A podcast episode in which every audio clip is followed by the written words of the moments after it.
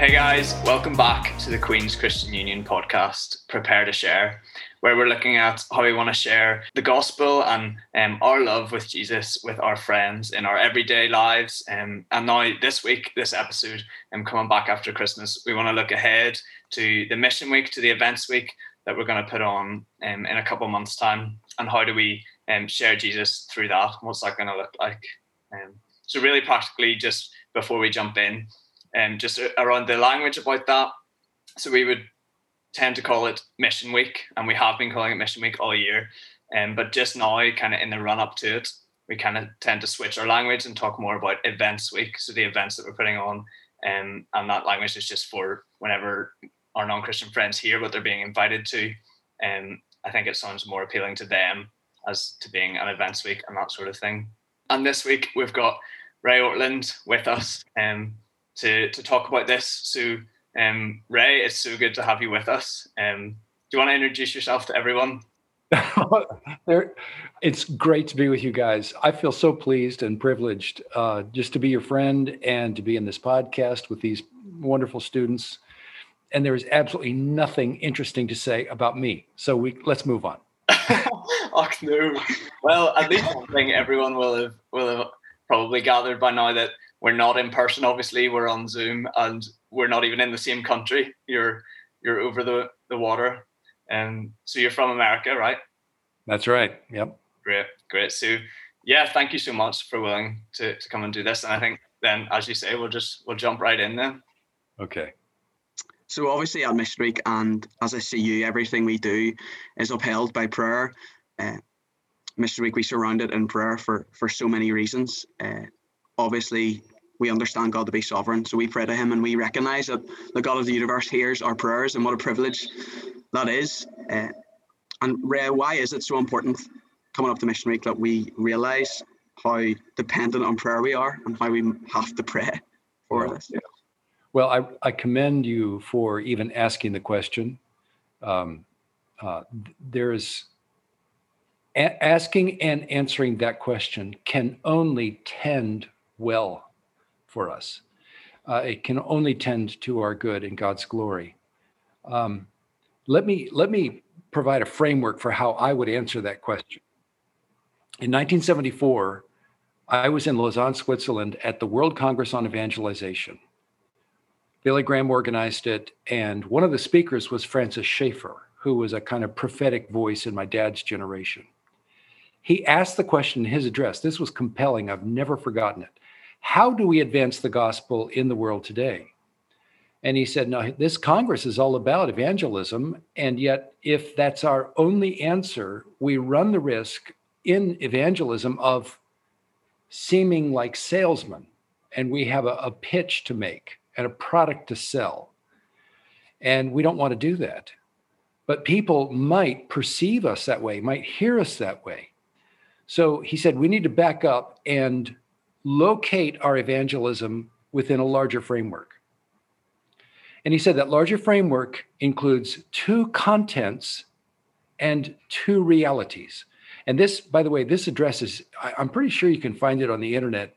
Francis Schaeffer, two contents, two realities. It's one of the most important things I've ever heard.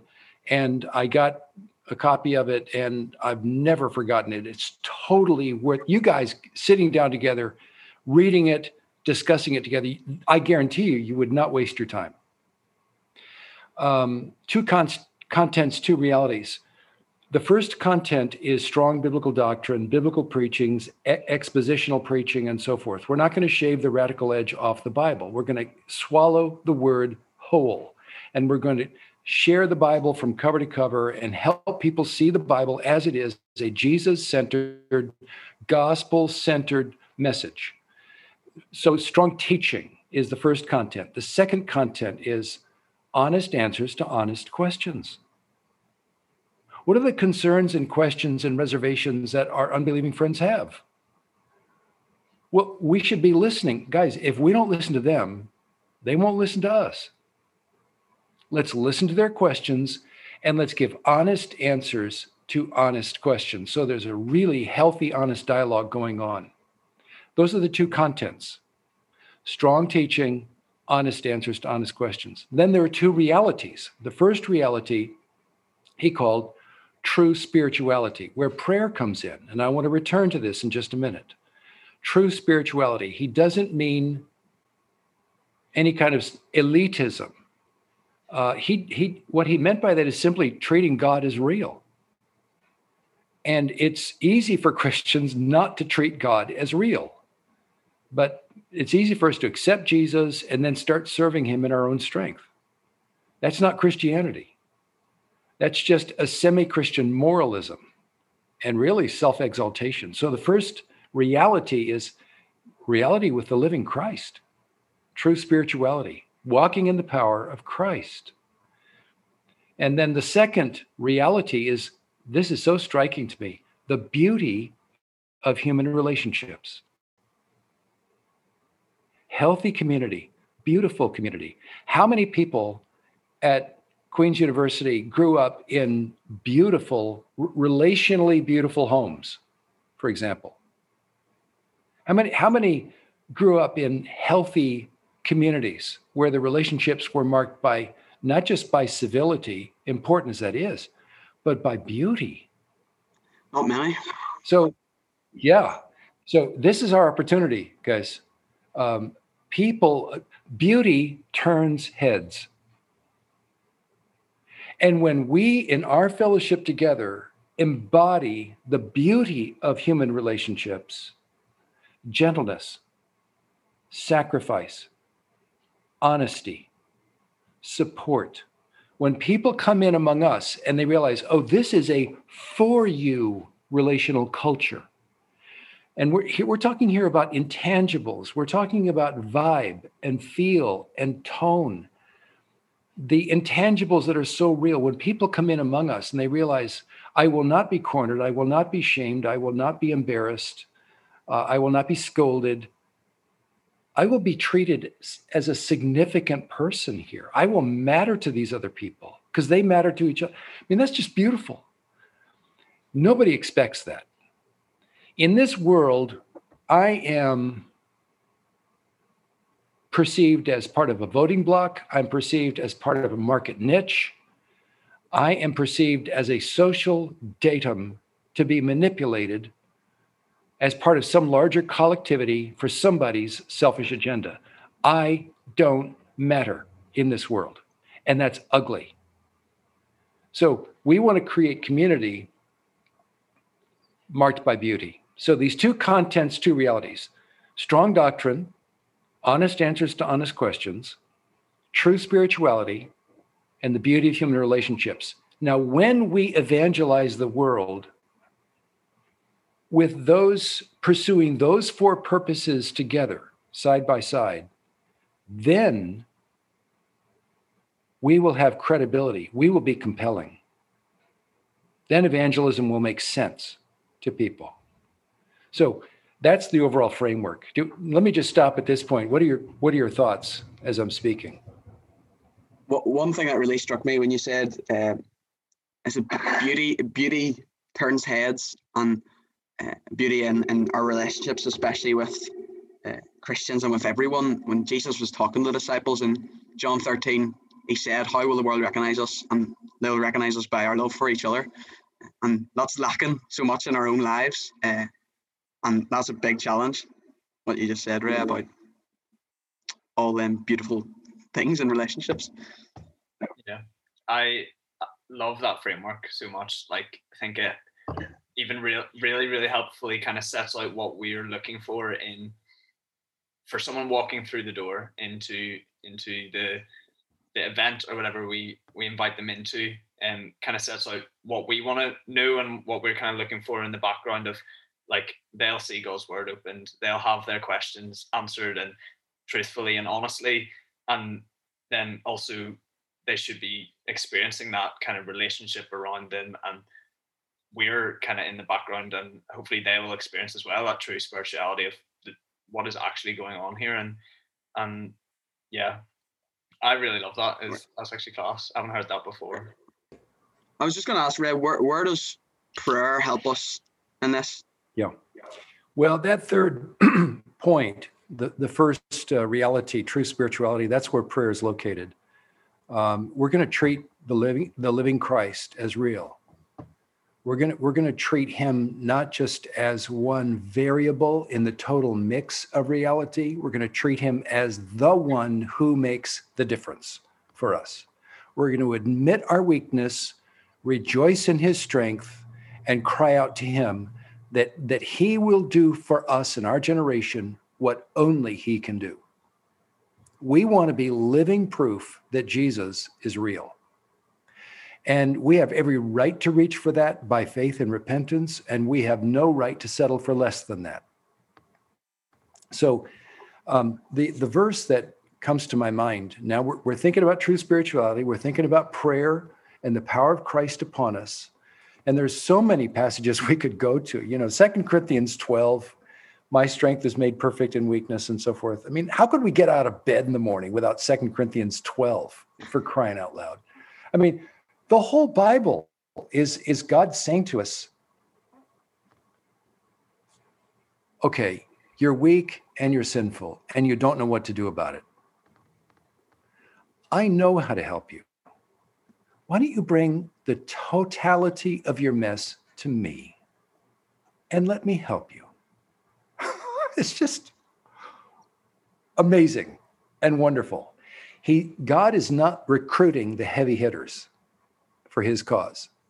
He is inviting in weaklings, failures, the despairing, the defeated. And the verse that comes to my mind is Matthew 11, 28. This is just one of the, in a way, I think Matthew 11, 28 sums up the whole Bible.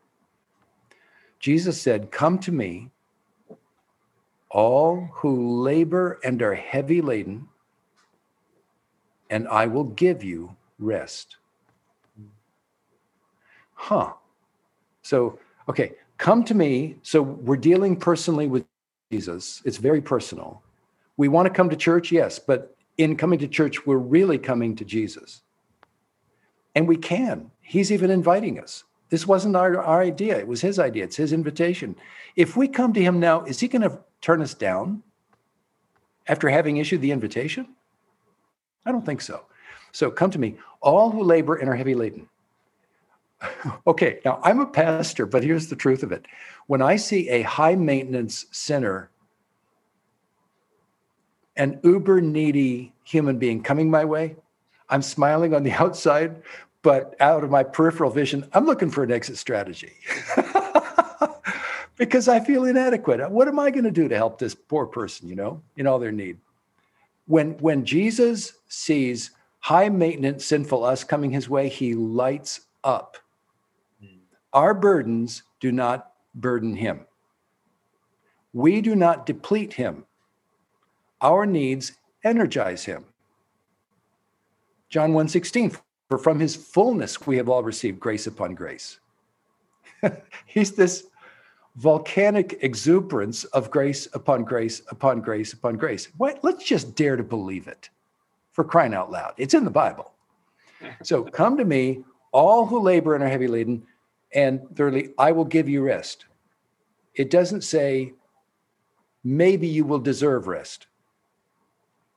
I will give you rest and calm and gentle confidence and good cheer and positive energy and strength for your next step. Now, here's something I was just, as I was anticipating our time together today. Well, let me just stop right there. Wait a minute. Time out.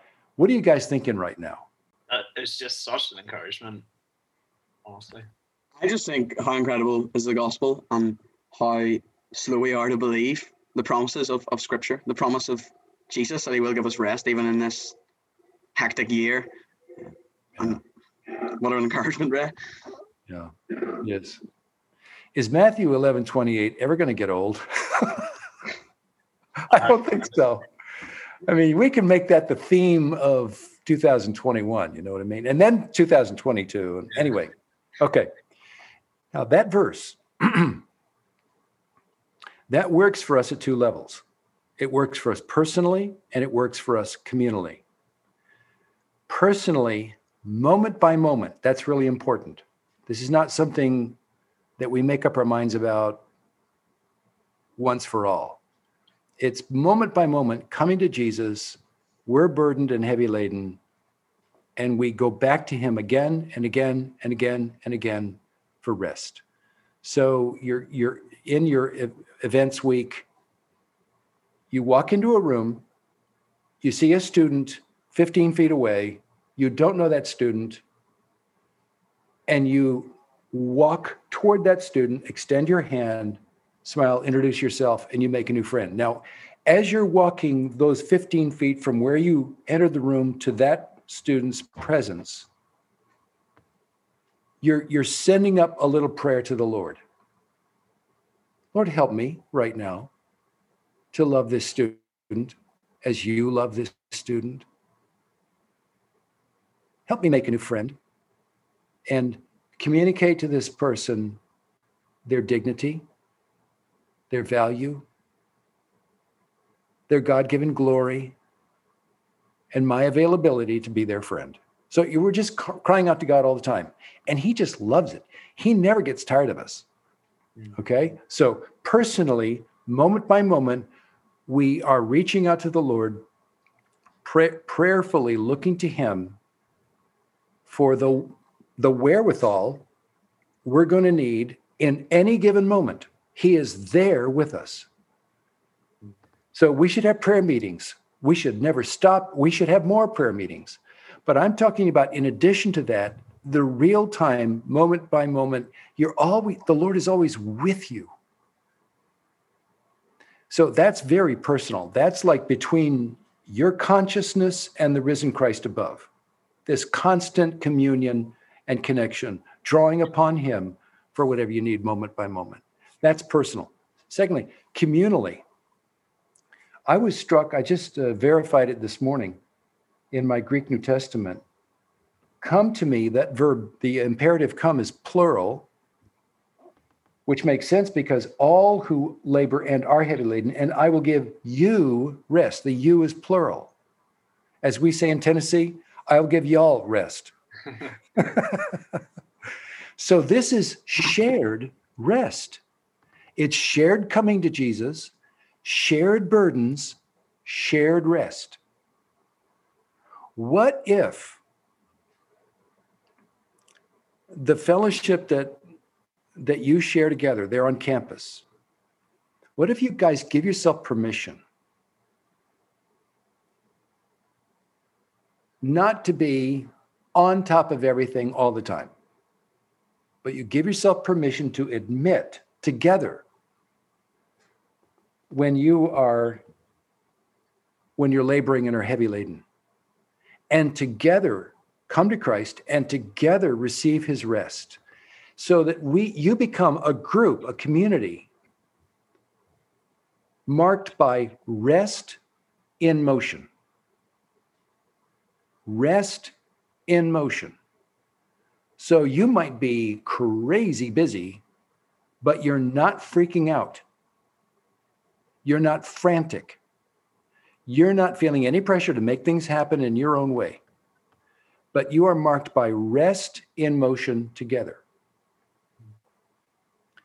And uh, gosh, what would it be like? For example, here's, here's just one little insight into that kind of community a culture of rest,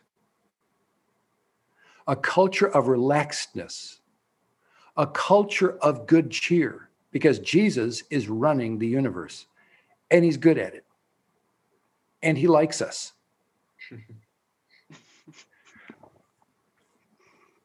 here's here's one thing, one way that could be one one way it could. Here's what it could look like in one respect.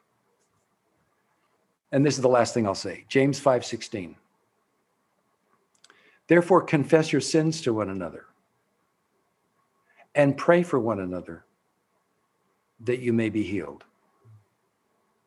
Confession, prayer, healing. What if the students at Queen's University coming in among you guys, what if they saw a bunch of flawed Christians openly with vulnerability admitting what isn't working in life, what's hard about your lives, how you're not doing well. And, and just that is the discourse you share together. You're openly admitting weakness, you're openly admitting your shortcomings together, and no one is shamed. Mm. But the response is, well, thank you for thank you for opening up like that. Let's just let's stop it right now and pray for our dear brother, our dear sister. And and pray and then let let Jesus send down healing and hope and strength and felt forgiveness. What if the Christians at the university were the most honest people on campus and were seen to be the biggest sinners around?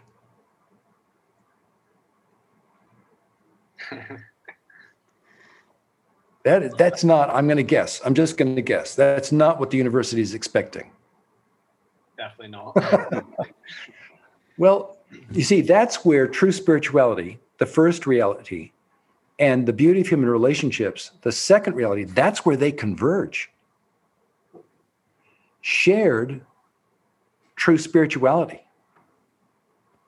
So you guys become a force on campus for honesty and confession and need and vulnerability. And Jesus enters in among you as never before. Like, wow. Could that work? That is an exciting vision, I have to say. And we, we could spend all, we could live a life on what we just looked at there. But uh, just to keep going along in the podcast, you talked about there at the very start the two the, the content, the Bible doctrine, and then dealing with uh, questions that people are asking. And that's probably our main at an event. We always have uh, a talk. That's the main aspect of it, where we deal with an issue and we show people how, without Christ, it doesn't make sense. Jesus yeah. makes sense of everything. Uh, and why is that so important in our evangelism that we, first of all, deal with people's issues and open up the Bible and exalt Christ and point people towards Him? Why why do we do this, Ray? Well, because uh, the gospel is the power of God. If we want the power of God in our ministries, then how on earth could we gain advantage by submerging the gospel? um, and here's why one reason one reason why uh, strong biblical teaching helps. We're living in a generation where almost nobody believes anything. Yeah. We're living in a generation of nihilism, emptiness, and despair. And what if there are in, in that generation Christians who are crazy enough to believe something? Christians who can say with the Apostle Paul, I'm not ashamed of the gospel. It actually works for me, the power of God.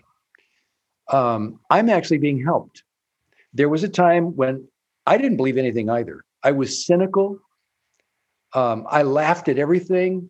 Uh, I mocked everything. I hated people of conviction because they were a threat to me. I resented them because they presumed to have something I didn't have. It made me so angry, but only because I was so empty.